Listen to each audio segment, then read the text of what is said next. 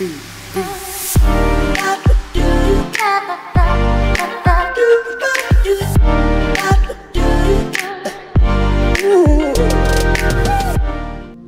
Deus diz para a igreja: não tenha medo do que vocês estão prestes a sofrer, porque o medo vai impedir você de ser fiel, o medo vai impedir você de dizer sim ao chamado de Deus.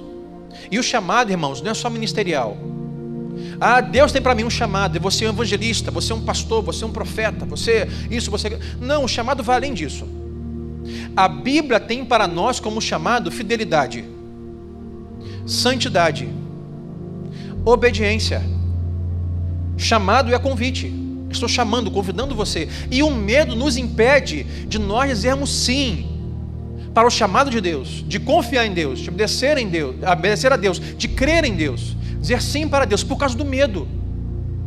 Quando as pessoas que outrora, por tempos atrás, é, serviam a sua comunidade local, quem sabe não aqui, mas em uma outra igreja, e serviam, mas se machucaram e se feriram, e sofreram calúnias, sofreram perdas por causa de Jesus, porque estavam servindo, ajudando o pastor, ajudando a igreja. E hoje, quando em uma outra comunidade de fé ou na mesma, não quero mais servir, sabe por quê? Estão com medo, medo de sofrer de novo, medo de ser ferido de novo, medo de ser caluniado de novo, medo. O medo nos paralisa, o medo nos impede de nós vivermos uma vida cristã corajosa e fiel, ousada. O que Deus requer de nós é uma vida cristã ousada e corajosa. Aonde estão os corajosos? Aonde estão os ousados? Tem corajoso aqui hoje? Levanta a mão comigo. Quem é corajoso aqui? Onde estão os corajosos aqui comigo nessa noite? Levanta a mão, os corajosos aqui. Irmão, é coragem. Para algumas vezes assim, não, eu não vou participar, mas você vai perder 5 mil por mês. Amém. Deus é meu sustento, eu não vou negociar a minha fé.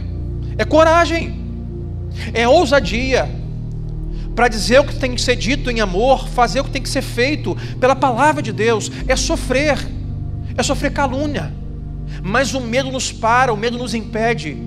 Nós temos medo de não ter sustento amanhã, então não podemos ofertar nem dizimar, porque pode ser que amanhã falte.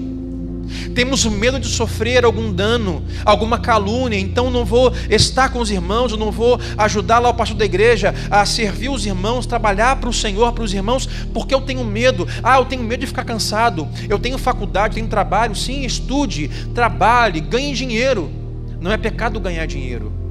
Não é pecado ser rico. Quantos aqui nessa noite podem assim, Pastor Sandro, eu eu não só sei, mas eu, eu sinto que eu sou amado por Jesus. Levante sua mão. Você é amado por Jesus? Quanto mais somos amados ou nos sentimos amados, menos medo nós temos. É por isso que a palavra de Deus diz que o amor lança fora todo medo. Isso não se aplica só a Jesus e você. Aplica em todas as áreas da sua vida. Qualquer pessoa que se sente amada em algum lugar, em uma situação, ela não teme. Ela sabe que não está sozinha. Jesus diz: não tenham medo. O medo vai te impedir de ser fiel ao Senhor. Jesus em nenhum momento promete aos irmãos da igreja divina, muito menos a nós, ou também a nós, ele não promete vida fácil, irmãos. Rejeite todo o evangelho que promete a você vida fácil. Rejeite em nome de Jesus. Ouça, ou Espírito Santo nesta noite rejeite todo tipo de evangelho, falso evangelho, que te apresenta a vida fácil. Se você for discípulo de Jesus, você não vai sofrer, não vai ter aflição, não vai ficar sem dinheiro, não vai ficar doente. Rejeite, isso não é bíblico. Jesus é a prova, Ele é o maior sofredor, ele é o exemplo.